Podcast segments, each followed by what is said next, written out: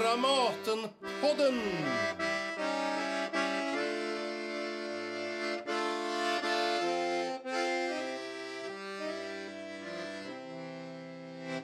Välkommen till Dramatenpodden med mig, Anneli Duva. Strax ska vi få höra ett samtal inspelat på Rönnells antikvariat i Stockholm. Men inte bara ett samtal utan också en läsning.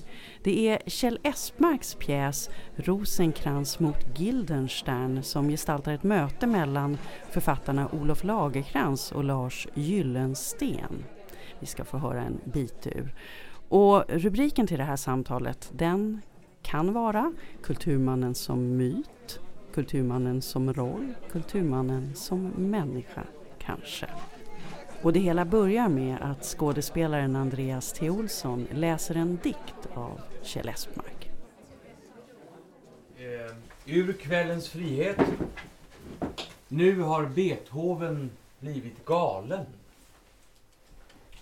Hans sena stil kallas obegriplig. Ett slag i ansiktet på en publik, hängiven som ett par utgångna skor. Men musiken är trött på försonlighet och söker ett hem i hans vrede. Låt det gnissla, låt det skava, som när tillvaron dras ihop i smärta kring hans skrumpnande lever. Kanske planerar man ännu ett krokben. Har inte glömt hur hans tidiga mästerverk, musiken till kejsar Josefs minne, utan förvarning inhiberades. Vad världen förtjänar är misstänksamhet. Dövheten är bara de första stegen in i en strängare tystnad. Den han tagit i sin tjänst. Ja, han kastar publiken åt tystnaden. Ser deras skrämda applåder först när man vänder honom mot salen. Tysta bravon ur munnarna förvridna som om kroppen slet sönder av vilda djur. Och vännernas läppar formar orden. Nu har Beethoven blivit galen. Men tystnad gör samtidigt tillvaron tydlig. Syns hur träden lyft med sina vilsna rötter och hur staden glesnat till en etsning. Här söker musiken den verkliga tystnaden. Stråkarna utforskar omutligt trakten på gränsen till det som icke är. I noterna släpps inget umbärligt in. Till sist väger varje halvnot ett pund.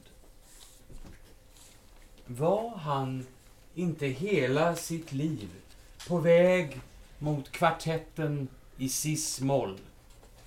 Decenniers sorg förtätad i fyra stråkar till en slutlig landsflykt. Kvartetten som för alltid samtida.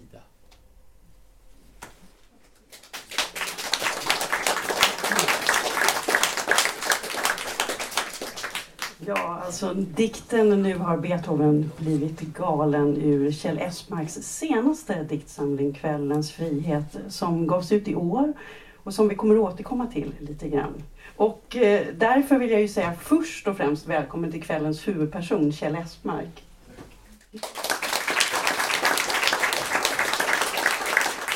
Och om man ska göra en sån här snabb, eh, halvsnabb i alla fall, presentation utav dig så kunde den låta ungefär så här. Författare, poet, akademiledamot, född i Strömsund i Jämtland, uppvuxen i Stockholm, utbildad vid Stockholms universitet. Du är åttionio år i år och du debuterade som poet redan nittonhundrafemtiosex med Mordet på Benjamin. Och du valdes in i Svenska Akademien nittonhundraåttioett. Du skrev din avhandling om Martin Lundqvist och du har skrivit böcker om både Thomas Tranströmer och Harry Martinsson. Du har en oerhört stor produktion. femtiotalet böcker allt som allt. Romansviten Glömskans tid gavs ut mellan åttiosju och nittiosju. Du har fått alla tänkbara litterära priser och du har under de senaste åren hyllats, inte bara för dina böcker utan också för din hållning under den djupa krisen i Svenska Akademien. Välkommen som sagt. Och välkommen också Ulrika Milles som sitter bredvid, som är litteraturkritiker och författare. Du kom ut i år med boken En ensam vargar som handlar om kritiken. Jag hade skrivit Ernst Ahlgren, väldigt roligt. Någon freudiansk grej där, jag vet inte. Men Stig Ahlgren naturligtvis. Och hans förhållande också med Birgit Tengroth som ju var skådespelare och författare. Och underrubriken till den lyder manlighet, kärlek och litteratur. Så det finns ju en del att säga om både mansrollen och skrivande utifrån den boken. Ja, det gör det. Jag har ju också fått kommentarer om att det där var alldeles för moderna. En eftergift till vår tids eh, klickbetestänkande och har de där signalorden. Eh, men de har ju en djup förankring i boken. Jag ville, som med Kerstin Ekmans ord, så fanns det ju en tid när Stig Ahlgren och hans likar var kungar på Parnassen och lekte i boksvallet på den borgerliga humanismen. Och så mm. tänkte jag, var är humanismen, var är borgerligheten, och boksvallet mår inte heller så bra. Mm. Eh, och ville bege mig iväg till den här guldåldern som jag eh, lite romantiskt såg framför mig och upptäckte naturligtvis att den inte var så gyllene. Nej, men det är ju intressant ändå, för du har ju hållit på med den här boken ett tag. Där ser ni den boken också. Och den var ju ändå nu märkligt aktuell på något konstigt sätt när den faktiskt kom ut i år. Ja, för att, dels för att den handlar mycket, den vill ju handla först och främst om litteraturkritikens kris och eh, litteraturens förändrade villkor och position eh, i vår tid, och det är naturligtvis ingenting som har hänt över en natt. Eh, uppmärksamhetsekonomins eh, förändrade villkor, digitaliseringen, eh, massmedians förändring, tidningarnas eh, nya syn på vad kritik är värd. Men det var de här problemen hade man även när Stig Ahlgren var stor på trettio-, fyrtio- och femtiotalet, mm. fast det var andra saker man var rädd för.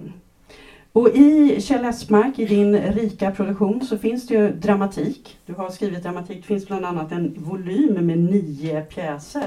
Så här ser den ut. Marx i London, som är titeln på en av de pjäser som finns i den. Och bakgrunden då till den här pjäsen som, som du skickade till mig helt enkelt. Och så tyckte jag att ja, men det här är ju roligt. Det här borde vi ju faktiskt göra någonting kring. Inte minst för tematiken med de här två skrivande herrarna. Men hur kom den till dig? När skrev alltså, du den? Ja. Egentligen så är det här andra halvan i en helaftons föreställning. Den första halvan skulle Horace här eh, skriva. Den eh, är tänkt att vara ett samtal då mellan Kreutz och Casanova. Det är väldigt spännande, de båda temperamenten. Och ni får räkna ut vilka de båda ni skulle vara här. Ska vi göra det nu? Ja. ja. Men sen var det så att eh, själva impulsen till stycket, det fick jag från eh, Per Westberg. Som säger, berättar i sina minnen att han talade i telefon med Olof Lagerkrantz. Eh, och då hade det inträffat att Gyllensten rullades in på hans rum på Torberg-kliniken. För att uh, uppenbart tillbringa sin sista tid tillsammans, dessa två. Mm. Och Lagerkrantz säger då att vi, jag tycker vi ska lägga vår fiendskap åt sidan och räcka varandra handen. Och Gyllensten säger nej. Och där börjar pjäsen. Eh, och eh, nu är tanken den att eh, det här är ju utgångspunkten för det här egentligen tidlösa samtalet. Vi vet ju inte hur dialogen i verkligheten utvecklades, men eh, så både med hänsyn till eh, osäkerheten och önskar inte binda för mycket till just de här eh, så har jag döpt om gestalterna till de väl använda Rosenkrans och mm. Gyllensten. Mm. Och det passar ganska bra med de namnen också. Eh, och då går samtalet tillbaka på de idéer och erfarenheter som de här båda kontrahenterna faktiskt hade. Så att eh, replikerna kunde ha fällts. Mm.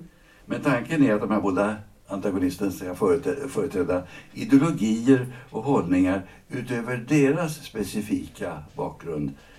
Och så att deras konfrontation gör anspråk på en vidare giltighet än ett gräl på det privata planet. Mm. Och det var också så som du skrev till mig när du skickade pjäsen, att David Lagerkrantz, alltså Olof Lagerkrantz son, hade läst den. Och han blev väldigt förtjust. Och han ville också väldigt gärna vara med här ikväll. Men nu kunde inte han det av olika skäl. Men vi ska ju göra det här i alla fall och läsa. Här är så. Han läste den på sin mor. Och tänkte att det här går att ta hus i helsike. Men hon fann sig gillade det också. Så.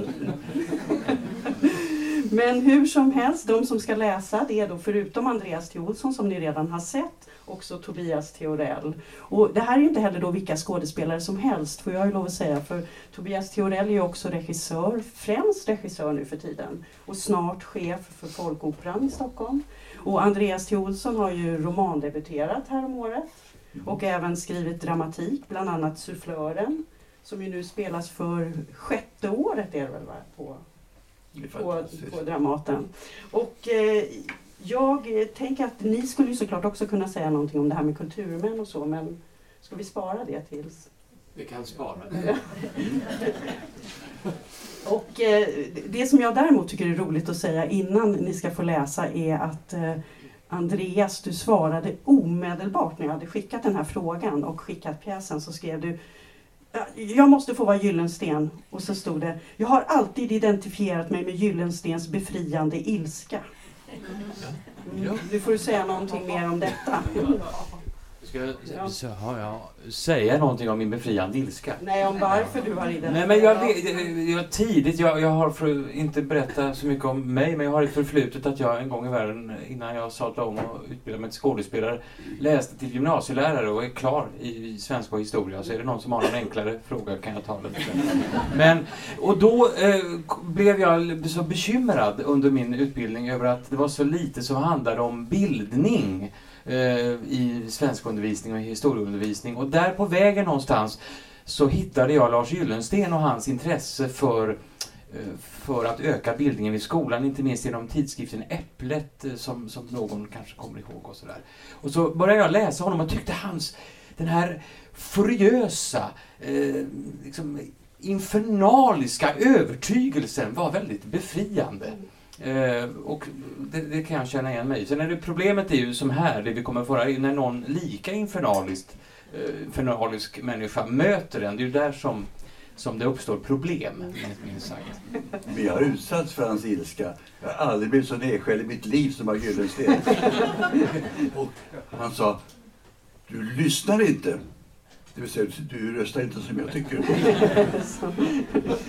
Och eh, Tobias Theorell, då, då måste jag ställa frågan till dig vad du har för relation till Olof Lagerkrantz. Jag har pratat med honom i telefon några gånger mm. och träffat honom faktiskt. Eh, eh, jag, jag har liksom mer ett eh, förhållande till hans, eh, det är framförallt hans Dante-bok som ju jag läste för väldigt länge sedan i, eh, och som var viktig för mig, ett sätt att läsa. Och att skriva om läsande, kan man säga. Mm.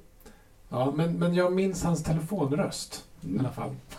Hur lät, hur lät den? Ja, det, jag, det, det är så länge sedan så att jag, jag, det är inte riktigt fräscht i huvudet. Men, men Kjell, du, innan vi också sätter igång, jag håller er lite på hals det här som ni märker. Men, eh, du som har skrivit då i alla genrer, vad, vad, vad tycker du om just dramatik? Vad tycker du att du kan göra i dramatiken? Ja, det är att få arbeta med repliker. Det gör man inte så mycket i, i poesi, och det är därför jag fyller in det. Men jag skulle gärna vilja säga att jag från början försökte att göra en, en form som förenar de tre.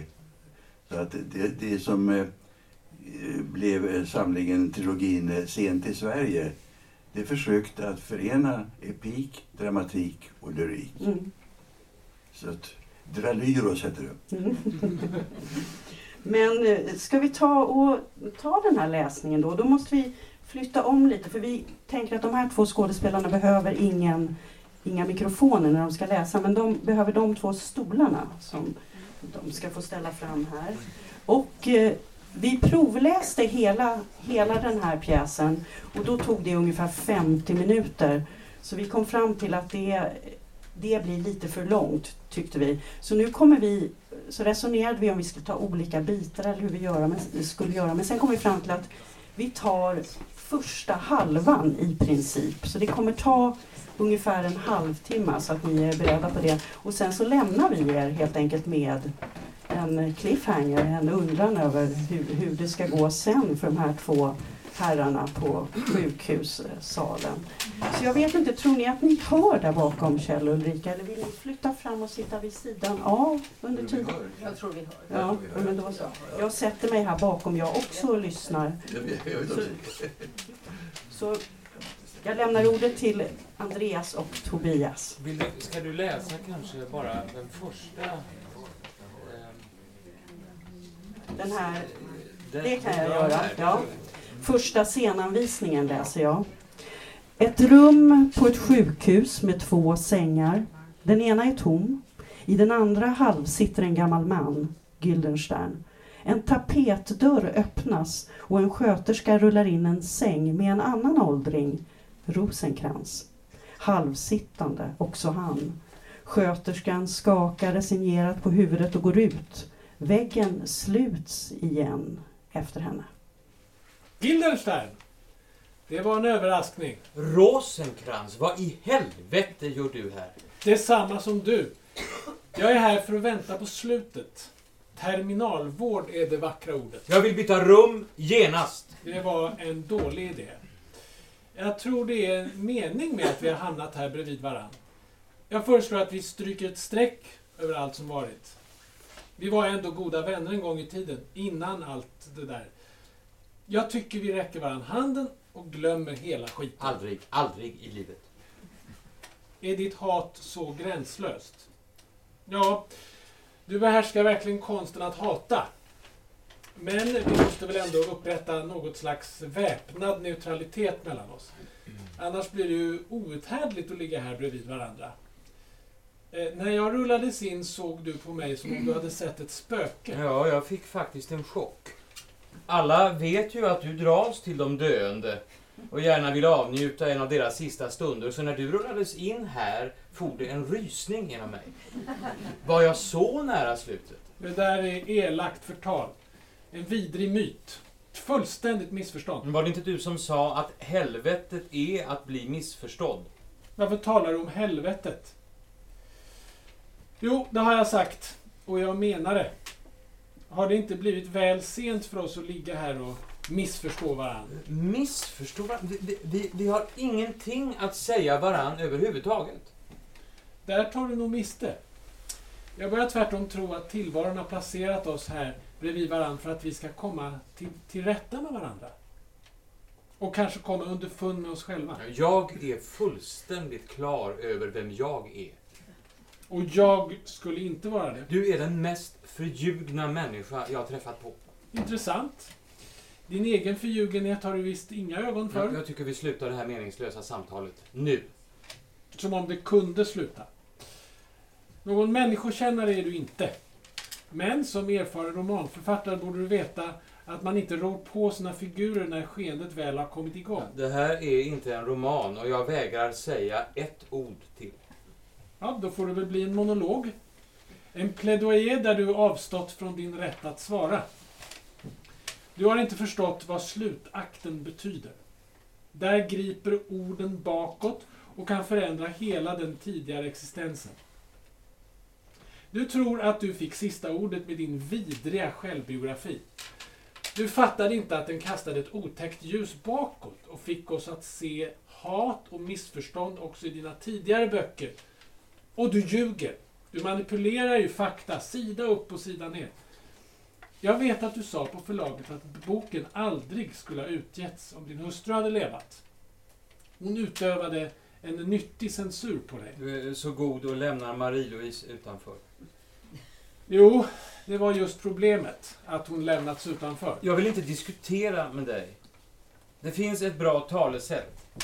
Ge dig inte in på att brottas med en gris. Båda blir skitiga och grisen blir glad.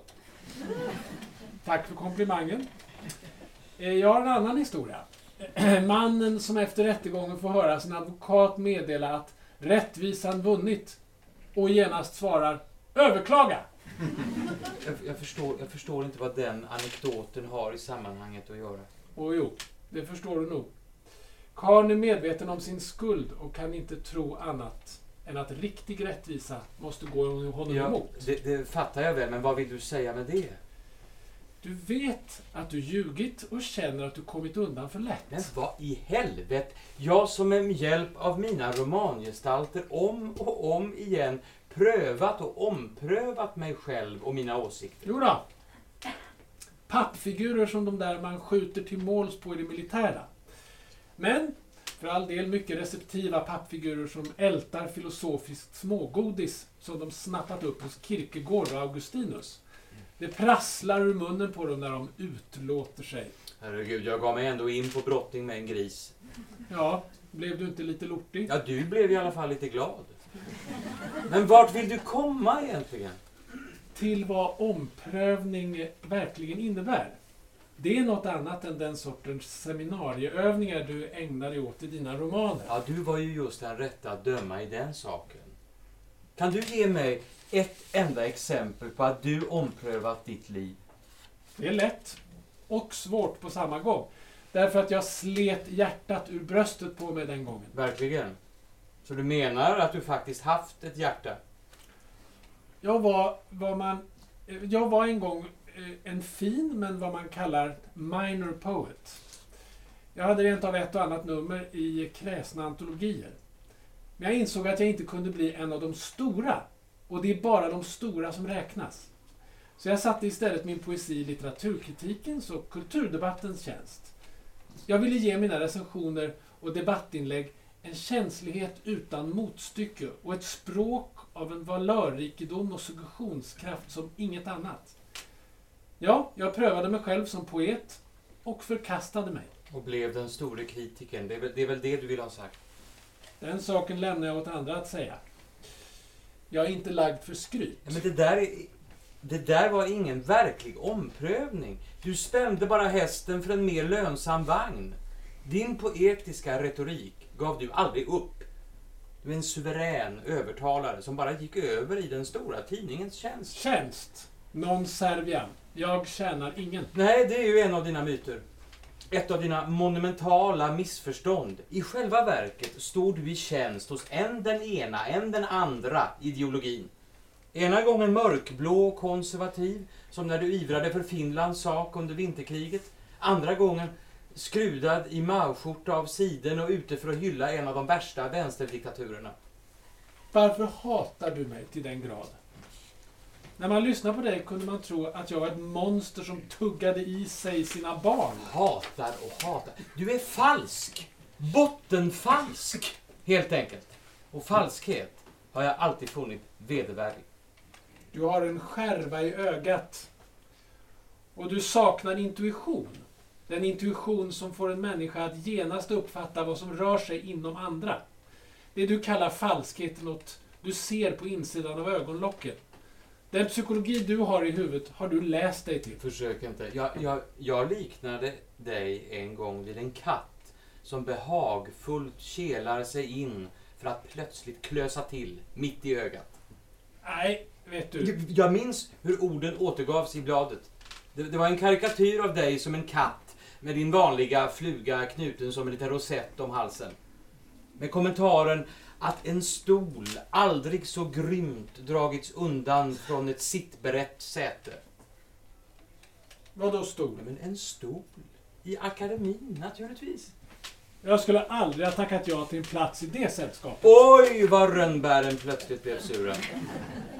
Vad det beträffar vet alla hur du utestängde våra ledande författare. Dumhet, dumheter. Ingen enskild ledamot har det inflytande. Nej, kanske inte en vanlig ledamot, men en sekreterare som kan skapa sån misstämning att han får sin vilja fram för husfridens skull. Det var den mest infama insinuation jag någonsin hört.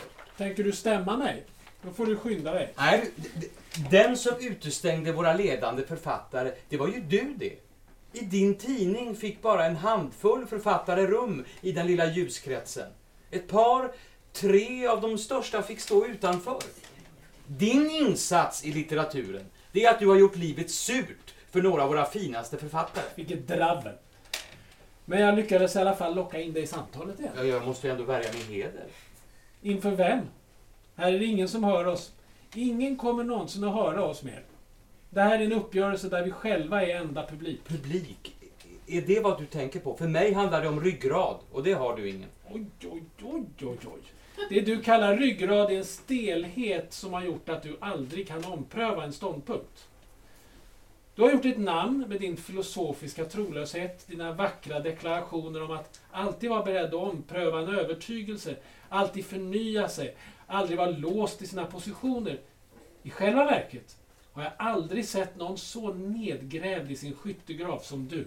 Aldrig beredd att ändra det minsta ställningstagandet. Prat. Det där, det där är ditt sätt att försvara din ständiga ombytlighet. Ditt sätt att alltid vända kappan efter vinden. Det lustiga är att jag så småningom fått en mer förstående inställning till sprickan inom dig. Sprickan mellan, dina förment, mellan din förmenta trolöshet och din verkliga halsstarrighet. Du har starkt upplevt hur låst du alltid varit i dina uppfattningar, och så har du utbildat en trolöshetsdoktrin som en strategi mot krafter inom dig som du inte har rått på. Det har varit din tappra, men fåfänga försök att övervinna en tragisk låsning. Jag undanber mig din erbarmeliga amatörpsykologi. Det här är outhärdligt. Så snart ronden kommer ska jag kräva och bli flyttad till ett annat rum. Så du tror att du har någon talan här? Ja, jag skulle tro att jag en gång tenterat flera av läkarna här i fysiologi. För övrigt är jag övertygad om att man respekterar en äldre författare med många tunga böcker i bagaget. Jag är rädd för att det inte finns någon här som minns ditt medicinarförflutna. Och eh, något bagage är knappast av intresse på det här stället. Oj, vad du har blivit gammal. Och ful. Hur vacker tror du att du har blivit själv? När man åldras blir man tydligen en karikatyr av sig själv. Det är inte bara det att näsan blir längre och tunnare och öronen växer till elefantöron. Det verkar också vara som om det inre pressar sig ut i de vissnande dragen. Ja, där, där kan jag för en gångs skull hålla med dig. Hela din opålitlighet och opportunism går att läsa i ansiktet på dig. I grotesk förstoring. Ja, det är din vanliga jargong. Fan, finns det ingen spegel här inne? Nej, det finns ingen spegel.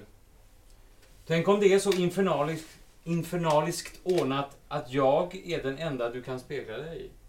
Jo, det vore just snyggt. Varandras speglar, utan högre instans att vädja till. Egendomligt.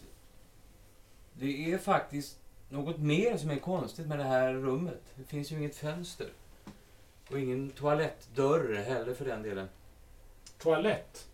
Tror du att vi har sådana behov längre? Jag får inte syn på dörren heller. Dörren som du rullades in genom för en stund sedan. Jag ser bara en slät vägg. Då är det väl någon sorts tapetdörr. En sån som man får treva efter med handen. Om man orkade ta sig ur sängen. Sådana här rum ska nog vara hermetiskt slutna. Man ska vara ostörd med sina sista tankar. Ostörd, ostörd med dig orerande i sängen bredvid. Ja, när sköterskan kommer så ska jag... Ja, det kommer ingen sköterska. Tro mig, jag har börjat ana villkoren här. Den som rullade in min säng för slutakten var nog den sista jordiska människa du får se. Utom mig. Dumheter. Vi får naturligtvis mat och mediciner. Och en förlängning av feberkurvan på tavlan där framme vid fotändan. Har du hört några steg i korridoren? Nej. Det är väl ett par lugna timmar just nu. Det lugnet får vi njuta av länge. Tiden tycks ha upphört. Vad får du allt ifrån? Kanske från mina mångåriga studier i Infernos topologi.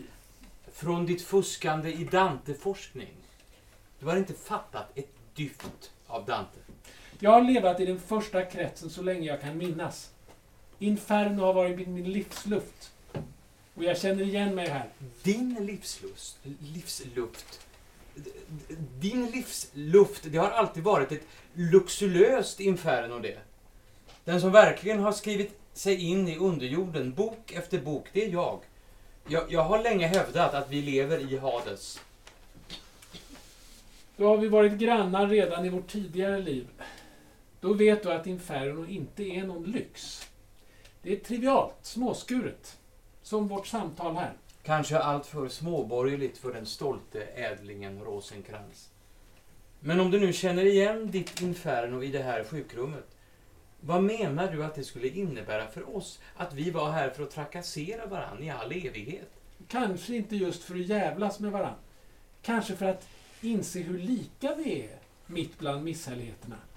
Vi kanske är parodier på varandra. Jag, jag, jag har inte en enda tanke som du skulle kunna dela. Vi är oförenliga som eld och vatten. Säg inte det.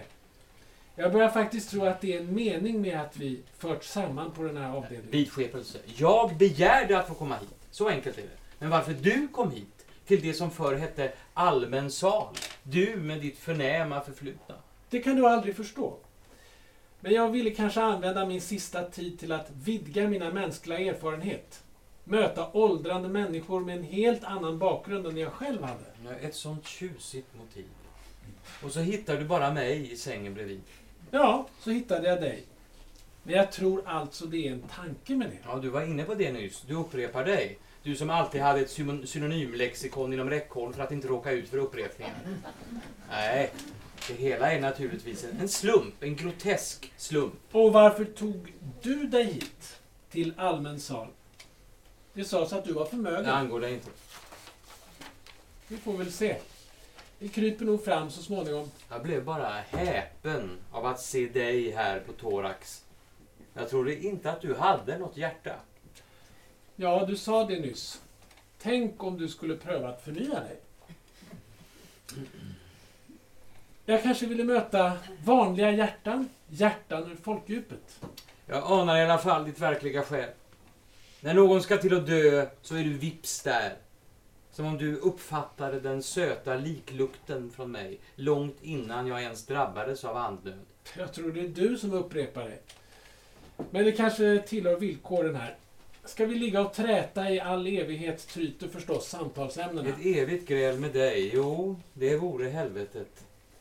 Men, men du gled undan frågan om din lystenhet inför de döende. Den är fan i mig sjuk. Det där begriper du inte. Du är alldeles rationell.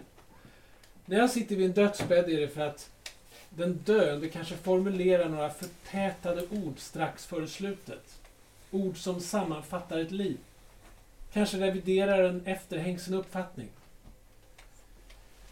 Jag minns hur jag satt bredvid Ekelöv, en av hans sista stunder när han plågades av sin utdragna halshuggning, som han sa. Jag böjde mig fram och lyckades uppfatta hans sista lekamliga önskan. Ett grovt knäckebröd från Östermalmshallen. De torra smulande orden sammanfattar ett exempellöst rikt liv. I de orden finns hela hans Sverige med.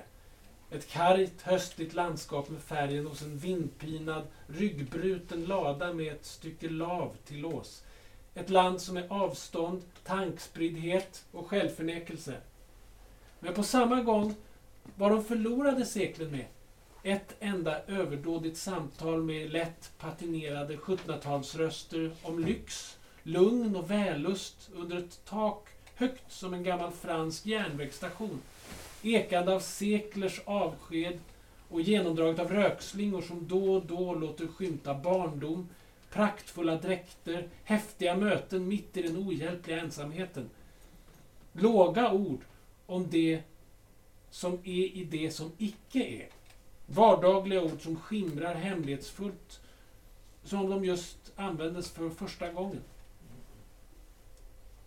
Och allt det där rymdes i ett knäckebröd från hallen. Inte illa. Du glömde väl inte tala om att du tänkte hugga honom i ryggen? Jag ser som min uppgift att rädda sådana sista ord åt världen. Den där stunden vid, döende, vid en döende sida är en metafor som famlar efter en långt mer riskabel erfarenhet. Litteraturens största kunde stiga ner i dödsriket och tala med de bortgångna skuggor. De kunde då få del av hemligheter som inte står de levande till buds.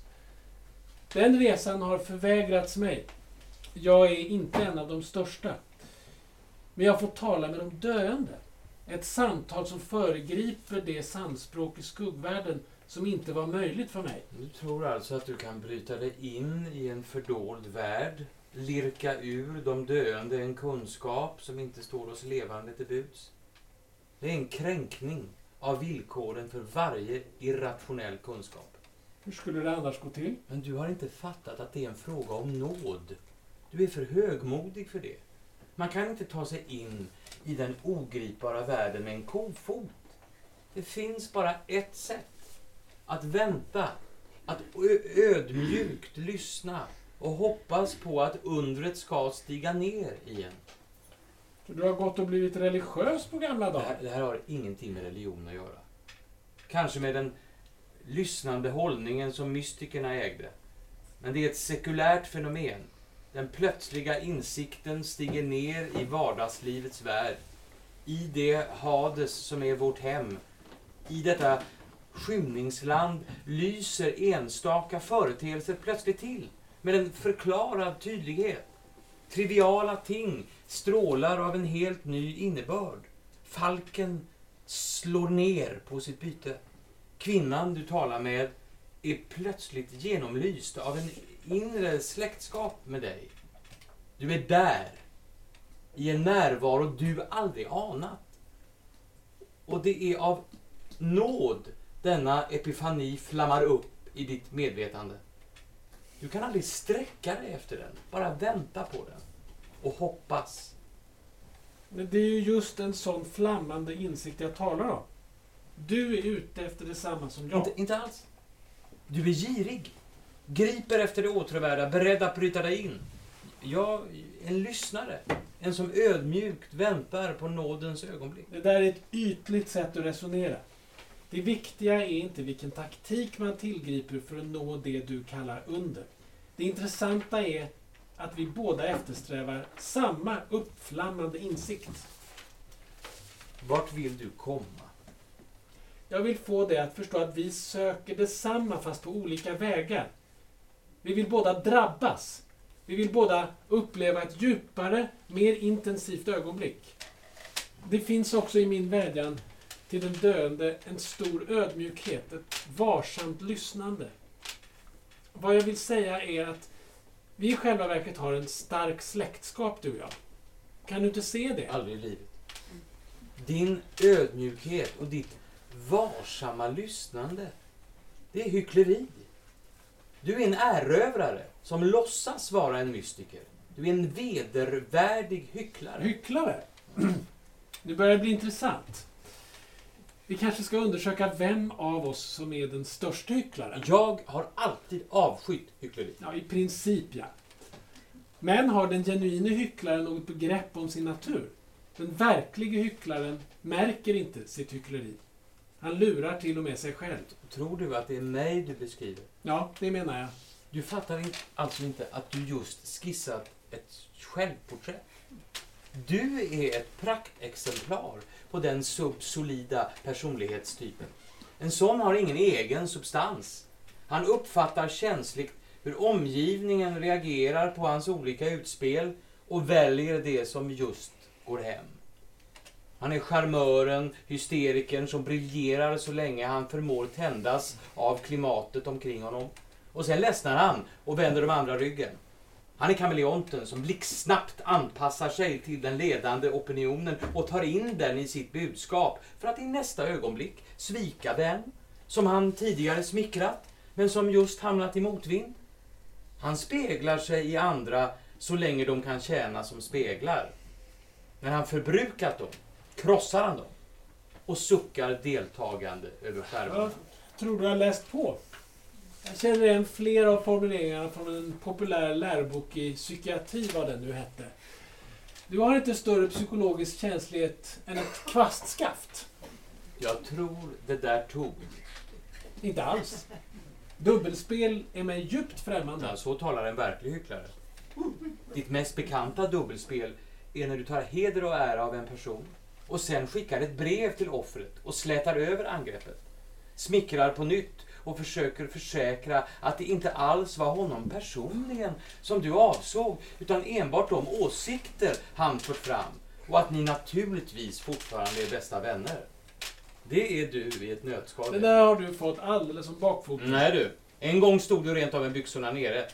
Faktorn på din tidning höll av någon anledning inne din sårande artikel till dagen därpå. Och ditt ursäktande brev nådde offret innan han fått läsa om sin avrättning. Den historien skrattade hela Stockholm. Men du ljuger mig ju rätt upp i ansiktet. Det är riktigt att jag någon gång skrev ett personligt brev till någon jag angripit i tidningen. Men det var ju för att klargöra att min kritik inte gällde vännen utan den offentliga personen och de åsikter han råkat ansluta sig till. Det var kanske meningar jag själv hyst en gång men sen tagit bestämt avstånd ifrån när jag insett. Och det måste jag göra också för hans del. Jag måste väl för fan vara fri och ta avstånd från det skeva och orättfärdiga också hos dem som står mig nära. Och varför gjorde du inte den distinktionen redan i tidningsartikeln? Där kunde du ha sagt att det inte var personen du vände dig emot utan den mening han råkat ansluta sig till. Råkat förresten. Ditt, ditt ordval är avslöjande. Den som hela tiden vänder kappan efter vinden råkar ut för en och annan åsikt. Du byter åsikt som du byter skjorta. Men har flugan kvar som man ändå känner igen dig. Ja, du kanske ska ligga lite lågt med det där byta åsikt.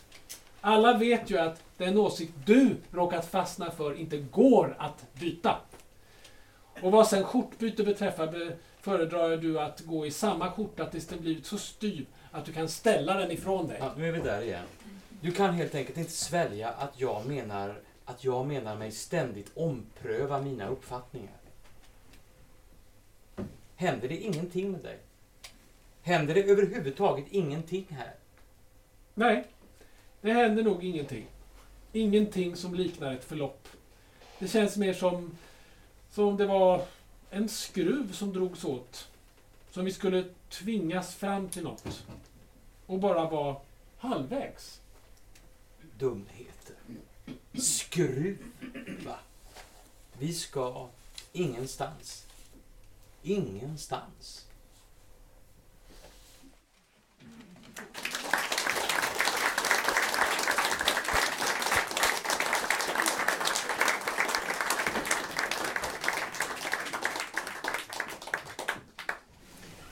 Tack så jättemycket Andreas T. Olsson och Tobias Theorell. Eh, Ulrika, vad, vad tänker du? Vad, vad är det för herrar vi möter här? Alltså det, det, allting finns ju i texten och inte minst inledningen där med att de här replikerna kunde ha fällts. Alltså det, det som jag har ägnat nu många år åt att läsa just bland annat de här männens memoarer och många andras memoarer och minnen blandar sig, minnen bildar en ny berättelse och alla som skriver har en egen uppfattning om vad minnena är värda. Mm. Eh, om minnena ljuger, om det är eh, skrivögonblicket, förvridningen som är det intressanta när man börjar minnas. Det är ett vanligt drag att män födda på tjugo- och trettiotalet i de här memoarerna eh, säger att jag minns ingenting före tolv års ålder eller jag föddes så att säga ungefär då. Mm. Eh, och då får man ju genast en känsla av vad, vad är det som finns i det här mörkret. Så att jag tycker det är ett genidrag att sätta ihop de här två gestalterna, att de speglar sig. Jag tänkte på någon sån här Bergman-film med, med en, en yttersta tidens uppgörelse, men då är det, då är det en ensam människa i universum. Mm. Här är just spegelmotivet så spännande. Mm. Vad säger ni då, två skådespelare, om de här rollgestalterna? Jag tycker att det här är en ljuvlig text att befinna sig i. Den påminner om det där när man som ung tidigt för första gången såg en Woody Allen-film eller liknande, det här när det är människor som pratar eh, porlande eh, oerhört avancerat, eller den här gamla middag med André, det här man, man stiger in i ett, i ett pågående samtal eh, och, och den sortens filmer eller dramatik kan man bli väldigt lycklig över, tycker jag fortfarande. Det här att man kan se fem minuter eller hela pjäsen och ha samma behållning på något vis. Man, man, man får en, en, en fläkt och en doft av, av ett samtal som man önskar att man eh, kunde föra själv.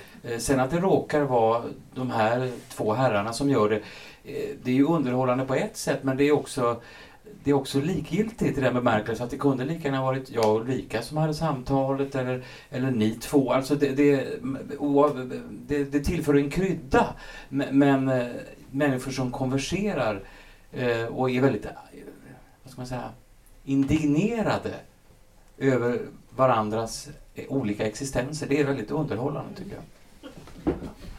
Tobias.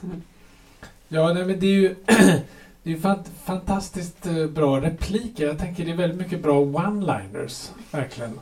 Det är väldigt roligt att säga sådär. Det är liksom, jag känner att det vore ju kul att, att vi skulle repetera lite mer. Det, det vore spännande att se hur, hur man skulle liksom kunna gå vidare med det. Det, det. Det är en jättespännande text, för den är ju på, på ett plan så är det så är det en väldigt intressant eh, eh, innehåll, alltså det är en väldigt intressant diskussion och väldigt, väldigt, en väldigt aktuell diskussion. Alltså det är väldigt, det känns ju som att de, de, den, är, den är här och nu, trots att det är de här två gestalterna och att de pratar om någonting som har varit för så länge sedan, så att säga.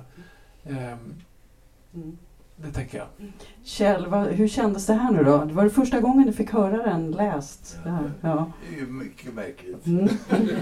Tänkte du på någonting speciellt? Förutom att det var roligt, utgår jag ifrån. Men... Nej, jag tycker att det passar ju era roller verkligen. Man i handske. Man får väl säga det att i fortsättningen så utvecklas ju, som eh, Rosenkrans, Lagerkrantz säger, mm. det är han som leder det hela, tvingar fram insikten att de är andliga tvillingar. Mm. Och sen, som vi förstår, så slocknar ljuset och det börjar om, sängen rullas in igen. Och återigen säger Rosenkrantz, vi kan väl räcka varandra handen? Nej. Och det kommer att fortsätta i evighet och evighet. Eh, alltså eh, Lagerkrantz var ju född nittonhundraelva eh, och han var tio år äldre då än Gyllensten som var född eh, nittonhundratjugoett, och Gyllensten är ju lite mer av en doldis ändå, förutom kanske här i litterära kretsar, och läkare i botten som man hör där, och produktiv princip fast men känd för att vara lite elak även han, vilket ju även Lagerkrantz var. Uh, Ulrika Knutsson gjorde en essä i radion om Gyllensten förra året, och hon slutade då med att skriva: men vad vi saknar av Lars Gyllensten i dagens intellektuella klimat är att göra samhällsdebatt till en personlig fråga, inte bara ett spel.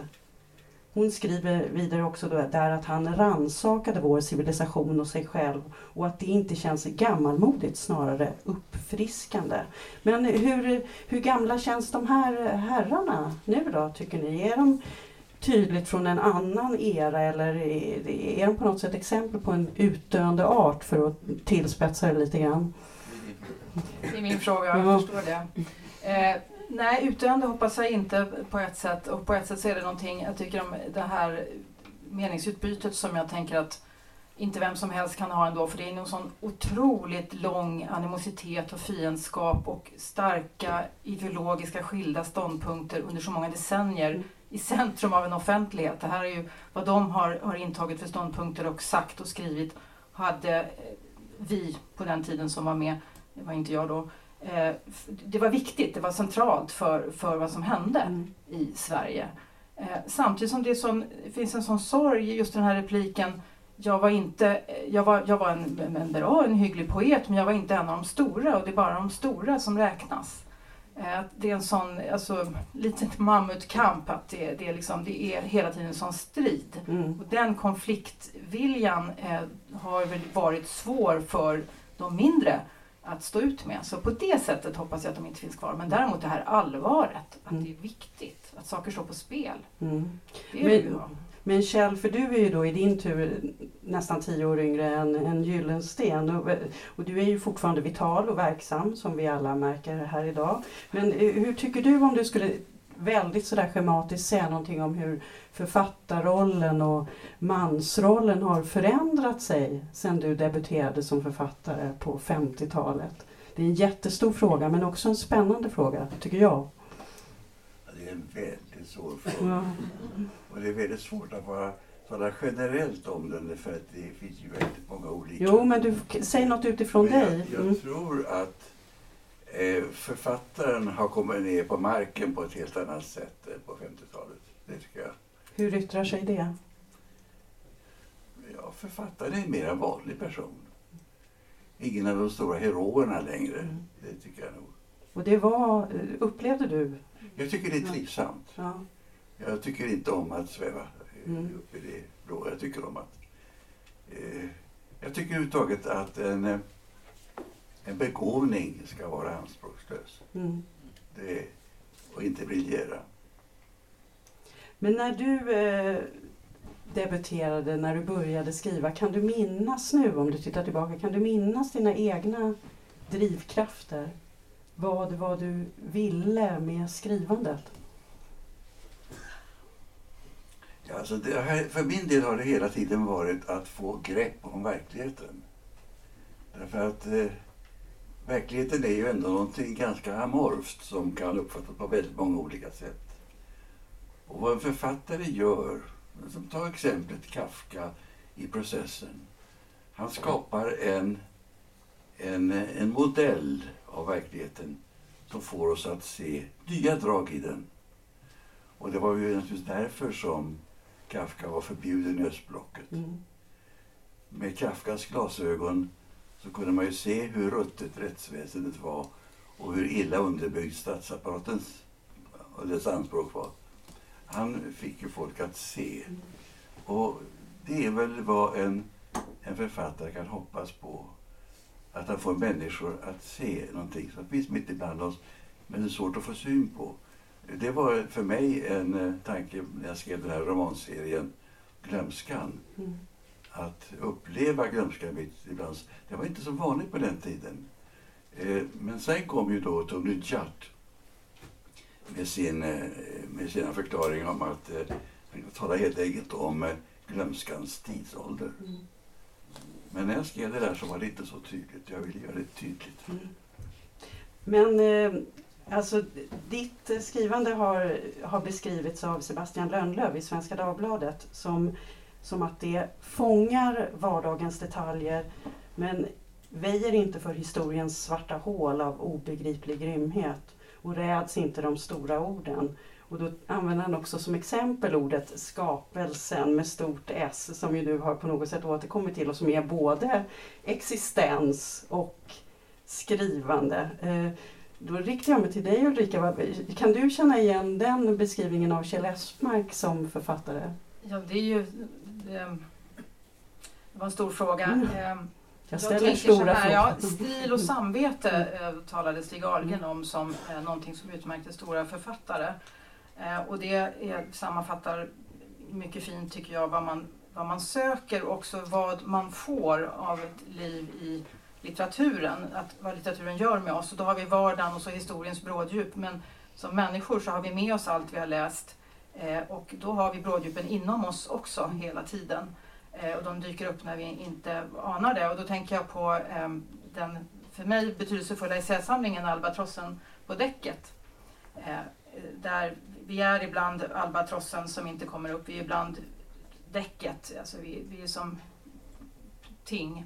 Eh, och ibland så, så lyfter det. Och eh, då, det, det är en essä med, med litteraturanalyser som mm. är, är fantastiska närläsningar som du har gjort. Mm. Eh, Och det är väl ett Baudelaire-citat, albatrossen på däcket. Albatrossen är ju tung och klumpig. Eh, så att det, det, är, det, är, det är en, en, en del av det. Mm. Sen är det en viktig sak också för min del i historiens närvaro. Att historien finns i nuet hela tiden. Eh, och jag har ju skrivit den här Vintergata. Och nu kommer till, i februari, kommer en motsvarighet till den, En sky av vittnen. Och de kommer att publicera tillsammans med eh, samlingen Den inre rymden. Och då är det alltså de här hundra rösterna, vittnena på varsin sida. Och i mitten står då den som lånar ut sin röst mm. till de här eh, många vittnena. Och det hela kommer då heta Låna mig din röst. Mm. Men då, när du beskriver så här så känns det som att du var väldigt klar i någon mening redan från början vem du var och vem du ville vara som författare. Men om du ändå skulle beskriva vad som har hänt med dig som författare under det här långa livet och den här, det här, genom det här stora verket. Ja, det där vet man ju inte i förväg, utan det är, man trevar ju hela tiden efter någonting. I efterhand kan det ju framstå som att det verkligen hänger ihop. Jag menar, också min litteraturhistoriska verksamhet, jag undersöker ju de profeter som jag själv har dyrkat mm. och använt lärorna av. Så att det är ju, det hänger ihop på något sätt. Likadant som det hänger ihop poesin och, och roman, roman, romanerna. Mm. Det finns inte en roman jag har skrivit som inte börjar i en dikt. Så att det är, det är alltså, du minns Antonionis blow up. Att varje roman är en blow up mm. av en dikt. Mm. Men du blev ju professor också vid Stockholms universitet i litteraturvetenskap. Du blev akademiledamot. Alltså, du har ju funnits i, i offentligheten också, haft en väldigt offentlig roll. Hur, hur har det varit att, att eh, leva med de båda rollerna? Alltså, den författarrollen som jag ändå tänker i någon mening är en, en privat roll, ett eget rum, och den här offentliga personen där du har representerat universitetet och akademin. Har det, har det varit, hur har det varit? Det har gått väldigt bra ihop. Mm. Eh, som eh, ledamot i akademin eh, så man ju läsa väldigt mycket, och det är väldigt nyttigt för ens författarskap. Mm. Men man har också haft en klangbotten. Eh, det är ju så att eh, kamraterna i akademin har varit de första och de bästa läsarna. Det är ett väldigt viktigt samspel det där. Och det kan man se när eh, Gyllensten lämnade akademin. Så förlorade han hela det där samspelet. Det märktes också på hans mycket av bitterhet. Att det där, varje ny bok, den lästes med brinnande nyfikenhet av hans vänner. Den diskuterades med honom och så vidare. Där fanns hans första och kanske viktigaste publik. Mm. Så i den meningen så är, är akademin väldigt viktig för en författare. Det finns ju ett meningsutbyte som vi alla hörde här också, just mellan dem apropå det här. Och, och Lagerkrantz hävdade väl egentligen, vad jag vet, hela sitt liv att han absolut inte ville, som han ju också får säga mm. i din pjäs. Tror du att det var sant? Det vet man inte. Mm. Men, eh, det är klart man inte vet. Att, men. det, det är ju så att man vill ju helst bli bjuden och få ta- och tacka nej. Mm. Så, jo, det är ju ofta så. Ja. Men de här senaste årens kris då i akademin, som jag ändå måste säga någonting, hur har, hur har den påverkat dig då? Har den påverkat synen på dig själv som en manlig författare i offentligheten och på männen omkring dig? Men det har ju det är mycket det har jag skakat om väldigt mycket. Det var ju en väldigt svår tid för oss alla i, i det sammanhanget. Men eh, nu, eh, som du vet, så gick ju Peter Englund och jag tillbaka mm. i början på januari, därför att vi, vi upplevde helt enkelt att vi ska, skulle akademin rekonstrueras, så behövdes också vi. Och jag måste säga att efter det jag upplevt under våren, så tycker jag att nu är skutan flott igen. Mm. Det tycker jag. Så du har inte kommit till några nya insikter? Det har man säkert gjort på ömse håll. Mm. Och vi, vi, vi kan se att man kan ha radikalt olika åsikter och ändå vara vänner. Mm. Som civiliserade människor. Men eh, jag använder ju också i den här, eller rubriken till det här samtalet och så, så använder jag ordet kulturman lite medvetet då, just för att jag också tycker att de här två herrarna i pjäsen är representanter för det man väl skulle beskriva som kulturmän. Men det är ju ett nytt, ett relativt nytt ord, det är ett påfund och det är ett ord som är oerhört laddat för många. Det märkte jag även på eh, teater nu, att jag sa, ska man verkligen och kan man verkligen och så. Så jag tycker att det är intressant också, för i din bok då, eller i recensionen av din bok Ulrika, Så, så märker man också där, du nämnde det lite först när du svarade, men då är det, det är någon som skriver just att, jag ska se om jag hittar de här citaten här, att, att det är just oly, alltså först är det att det är, hon är som Stig Ahlgren, en ensam varg, alltså Birgit Tengroth, samtidigt förebådar hon dagens kvinnooffer i kulturmännens manege, skrev Åke Leijonhufvud i Sydsvenskan, medan Mikaela Blomqvist då, det var det du refererade till, skrev att det är olyckligt att Milles fyller ut tomrummet med den samtida fraseologi som bokens undertitel låter ana. Vad tillför egentligen att introducera ett begrepp som manlighet detta, i detta stycke nittonhundratalshistoria? Vad, vad svarar du på det där, eller vad tycker du? Jag vet att du resonerade kring det där ordet manlighet. Ja, absolut, och det var väl då att jag blev påverkad av mina akademiska vänner som sa att Ulrika, du är helt ute, man skriver inte manlighet, det heter maskulinitet. Mm. Och då kände jag att det kan jag inte ha.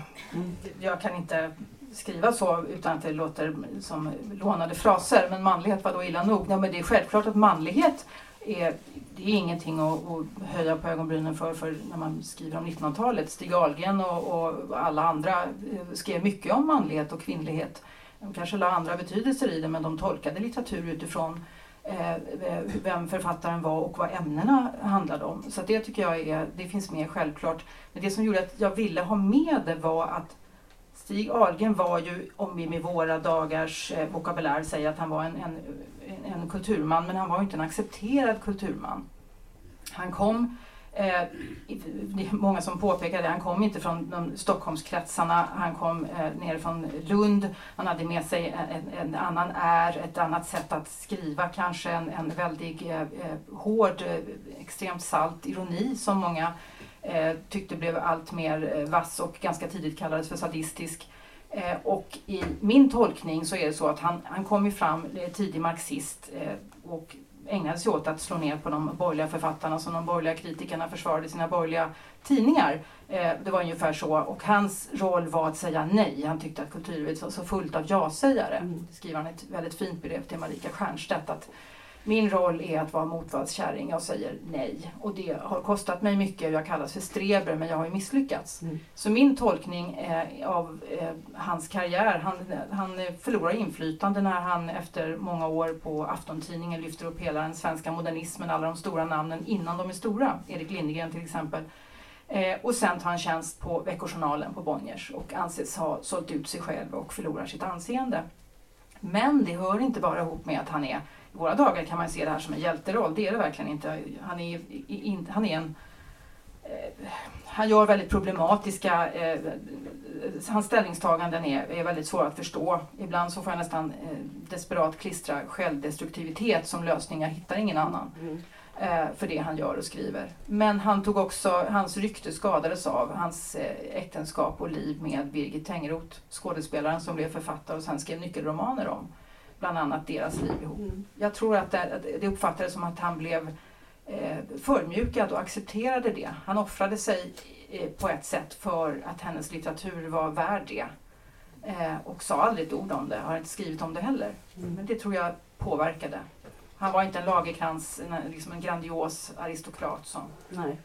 Eh, Men, men teatermännen här då, Tobias Theorell och Andreas T. Olsson, inom teatervärlden så är ju, har ju också diskuterats väldigt mycket kring begreppet kulturman. Det, de, det känns som att man anser och vet att det finns väldigt många, eller har funnits väldigt många sådana i, i teatervärlden. Har ni någonting att säga om, om detta? Jag tror att det är min, min, mitt intryck är ju att det Alltså det är klart att det har, det har ju verkligen funnits, det är ju en kultur som har byggt på det. På, på, på ett sätt kan man säga. Men jag, jag, jag, det jag tycker mig se att det där är, det är faktiskt historia. Till stora delar. Sen är det, sen är det, sen är det ju lätt att stirra sig blind på formerna för det. Alltså att det är hur... hur Vad, vad är, alltså det är ett väldigt vitt begrepp det här med kulturman. Vad, är, vad, vad, vad betyder det egentligen? Alltså är det, det, det, men jag menar att den, den alltså det där naturligtvis förändrar sig ju. Och kommer att se annorlunda ut än vad det gjorde på femtio, sextio, sjuttio, åttio-talet. Alltså, eh, fenomenet är, är ju inte borta. Verkligen inte. Och, men, men det fenomenet som ser ut på det sättet som vi tänker oss att det, det, det tror jag är mm. eh, omöjligt. Just nu i alla fall. Ja, jag tror att det handlar mycket om det som Kjell sa, som jag sympatiserar oerhört starkt med. Det här att, att som författare, vad ska man säga, odla vardagligheten, att inte vara uppe i det blå. Och det tror jag är en stor del i det här att, nu får man ändå säga att vara författare, att vara regissör, att vara skådespelare, att, att skriva böcker, det, det, det är ovanligt på många sätt. Det är inte så många som, som gör det. Men därmed inte sagt att det som vi gör ändå är yrken. Sen råkar de vara lite särskilda. Vi gör dem inför publik och eh, man, jag f- filmade en scen igår där jag sko- hade eh, liksom en, en närhet med Maria Lundqvist som jag spelade mot, som jag kände sådär, det där är, det här är väldigt märkligt det vi håller på med nu, att man har det här som jobb på ett sätt. Så att det är klart att det finns ingredienser i vårt yrke som, som är eh, särskilda, och att det historiskt, som Tobias säger, har varit att det finns en, en har funnits en tendens hos eh, kulturmän eller så kallade självutnämnda, ofta manliga genier som, som tar plats för att de kan och att de, för att de har en röst som låter på ett visst sätt, att de kan bullra lite mer än andra och tar sig friheter. Det är fruktansvärt. Det är fruktansvärt. Däremot ska man inte stirra sig blind på att de mest förutfattade personerna eller representanterna för kulturmansbegreppet är det. Det kan dyka upp, precis som du säger, det, det dyker upp. Det finns en tillväxt där man minst anar det, tror jag. Så att man ska inte luta... Var menar du då? Nej, men, nej, men jag menar bara att man ska inte slå sig till ro och säga att nu är allt bra för att vi har tagit bort den och den och den och den och den och, och den får aldrig vara här igen. Utan jag tror att man behöver jobba mycket medvetet med, med förebyggande eh, tankar, åtgärder. Man behöver fundera över vad, vad det är vi gör och varför vi gör det. Och någonstans är det ju, jag tror mycket på vardagligheten. Sen kan man vara i kontakt med evigheten och man kan vara genial och allt det där. Men det finns ju också en, ett hårt arbete som, som ligger bakom allting. Men, men Kjell, vad, vad, vad tänker du om själva begreppet? Är det ett användbart begrepp? Alltså, är det bra att vi har fått begreppet kulturman som en ganska påtaglig del i, i den kulturella diskussionen av idag? Jag är inte särskilt förtjust i begreppet. Varför inte? Det, det ryms så många olika saker i det där, och det är framförallt ett skällsord. Eh, jag vet inte riktigt. Jag tycker man ska specificera lite mer sin kritik eller dra till med en sån glosa. Mm. Företeelser finns ju där, och den är av mycket olikartat slag. Tycker man ska gå på den och inte kommer floskler. Tycker alla att själva begreppet är, och är det någon som tycker att begreppet är bra eller att vi kan ha användning av det? Nej, men det finns ju kultur, kulturkvinnan finns också, lyssnar vi på båda så, så är de... Och hur är kulturkvinnan? Hon är väl också, ja, och då, alltså, då menar jag precis som Kjell, då vill jag inte ha med kulturmannen som, som skällsord. Som jag minns det, när det kom fram i svensk debatt, så handlar det också om eh, mannen som då med sin kulturkompetens som någon slags sån här gyllene mantel förför, eh, och, och då menar det inte bara sexuellt, men, men på något sätt hade den här ären av att här ville man vara och kanske kunde man bli upplyft, kanske kunde man få vara med om man var intresserad av, av eh, en, en kultursfären på något sätt. Och att det i sig inte var eh, någonting negativt mer än så, utan kanske att kvinnor inte hade kunnat kan dra på sig den här manteln och säga, vet du, jag har varit skådespelare länge. Mm. Men vad, vad, om ni skulle säga om, om framtiden då, då vad, alltså kommer, kommer begreppet dö, kommer företeelsen, ni var inne lite på utvecklingen, hur den ser ut. Jag tänker just på teatern, så har man ju skapat ett nytt yrke nu, apropå det du nämnde. Vad kallas det för? Intimitets... koordinator. Ja, eller det så. Ja, faktiskt på riktigt. Som är med då när man har känsliga scener helt enkelt. Eller undervisar skådespelare i hur man ska hantera eh, just eh, väldigt, väldigt eh, fysiska och närgångna och känsliga scener. Och det är ju, det är ju ganska intressant. Kan man ju tycka. Men vad tror ni om, om, om framtiden? Vad, vad blir, vad, vad, kommer vi inte tala om kulturmän eller kommer vi ändra vår uppfattning om vad, vad begreppet står för? Ja, jag känner ju att jag intresserade mig för kulturmannen som är en förlorare i någon mening, alltså Stig Ahlgren. Nu känner jag mig som att jag varje gång så pratar jag lite för länge och lite inte det svaret du vill ha. Men nej, du får svara precis vad du vill. Ja, som, ja, det ringer ja, i mitt huvud. Jag läste när jag var ung, så läste vi en, en, en vi jublade över en intervju i B L M. Det var Otto Mannheimer intervjuade Milan Kundera som då var den stora stjärnan som man läste det här början av åttiotalet. Och han frågar om Proust. Och han frågar, det är flera frågor om Proust och Proust och Proust. Och till slut ryter Kundera att Proust, vad vill du att jag ska säga om Proust? Låt mig tala om mig själv istället. Mm. Då, det där tyckte vi var sådär, så, åh, att det här liksom, att det gick i tryck. Och det var, liksom så, det var något med det som var mm. befriande.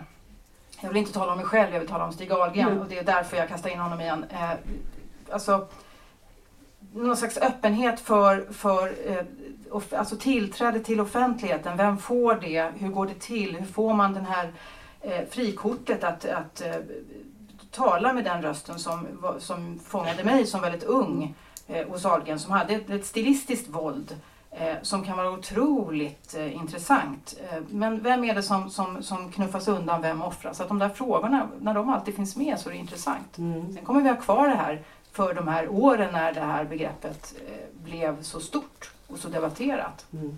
Men jag vet inte om jag, jag måste alltid ha en liten fotnot med om jag använder det själv. Mm.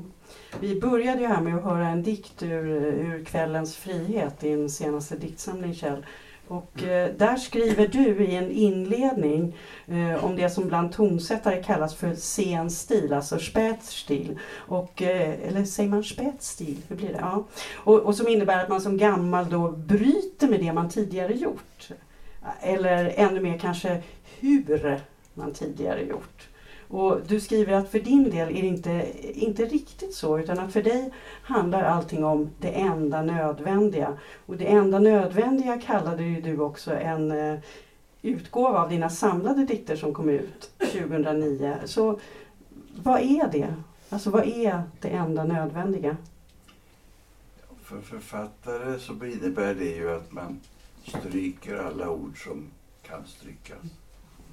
Det gör att jag skriver rätt tunna böcker. Mm. Men eh,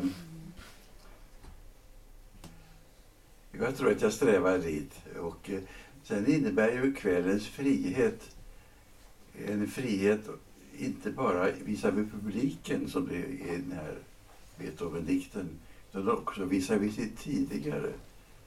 Man är, visserligen är det ju kontinuitet i det tidigare, men man kan också vända sig emot det och vilja någonting lite fränare.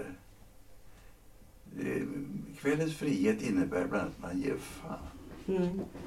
Det är väldigt, väldigt, väldigt skönt. Ja, för det är också väldigt fint just med den här diktsamlingen, och vilket är lustigt med tanke på vad ni säger. Att jag hade skrivit här att den är ju som en ekokammare, som ett rop genom tiden egentligen till andra röster och uttryck. Sådana som betytt något för dig då. Akhmatova, Ezra Pound, Bela Bartok och Helene Schärfbeck dyker upp här. Och, och Beethoven som vi hörde. Men vad, vad, vad finner du där hos dem nu? Eller vad fann du? Fann du själv? Ja, men det är ju det att man...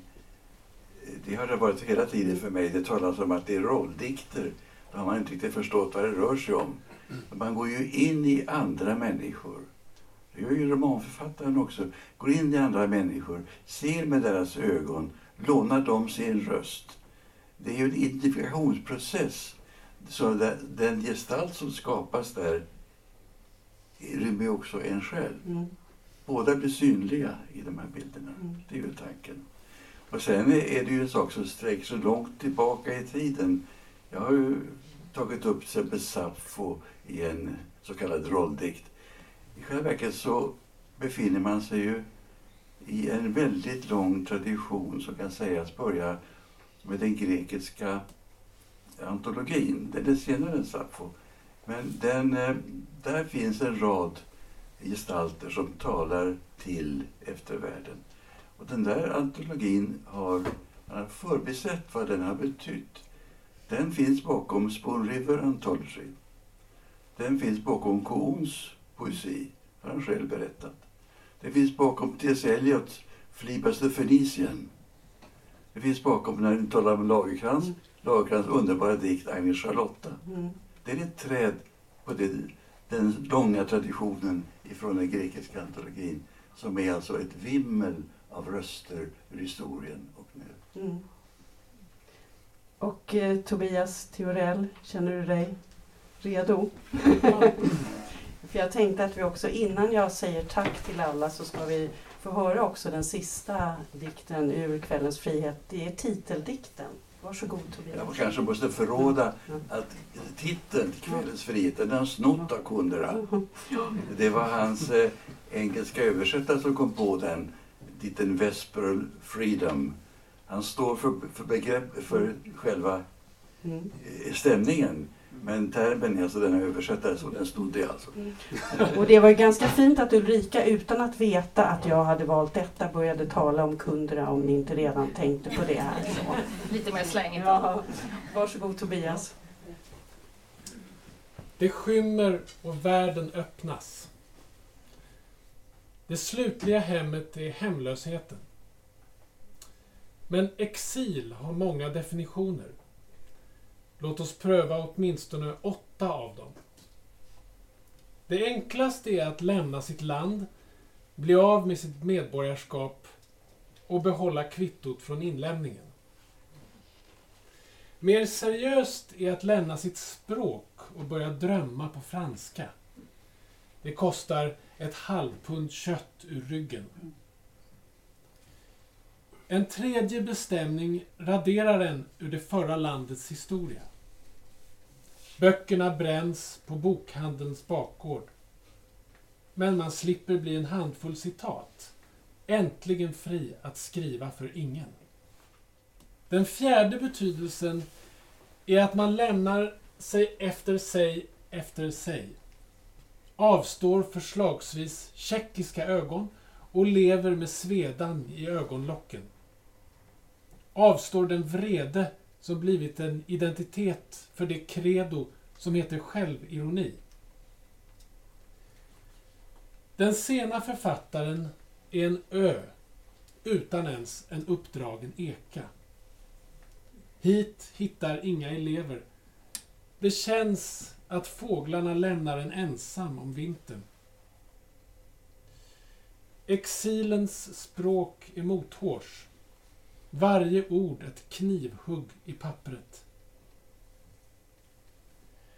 Det sociala livet har blivit en bisak. En författare har ingen biografi. Vad har till exempel en nittioåring för glädje av ett namn som Kundera? En sista bestämning är likgiltigheten inför andras bedömning. En eufori som förstått att efterlivet kan föregå döden.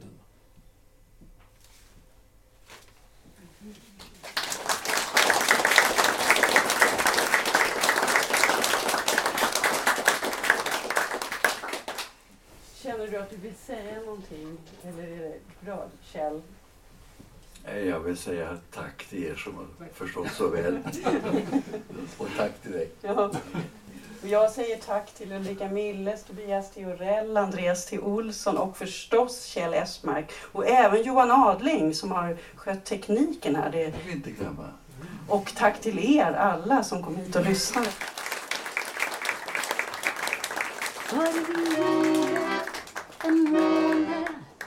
Mm.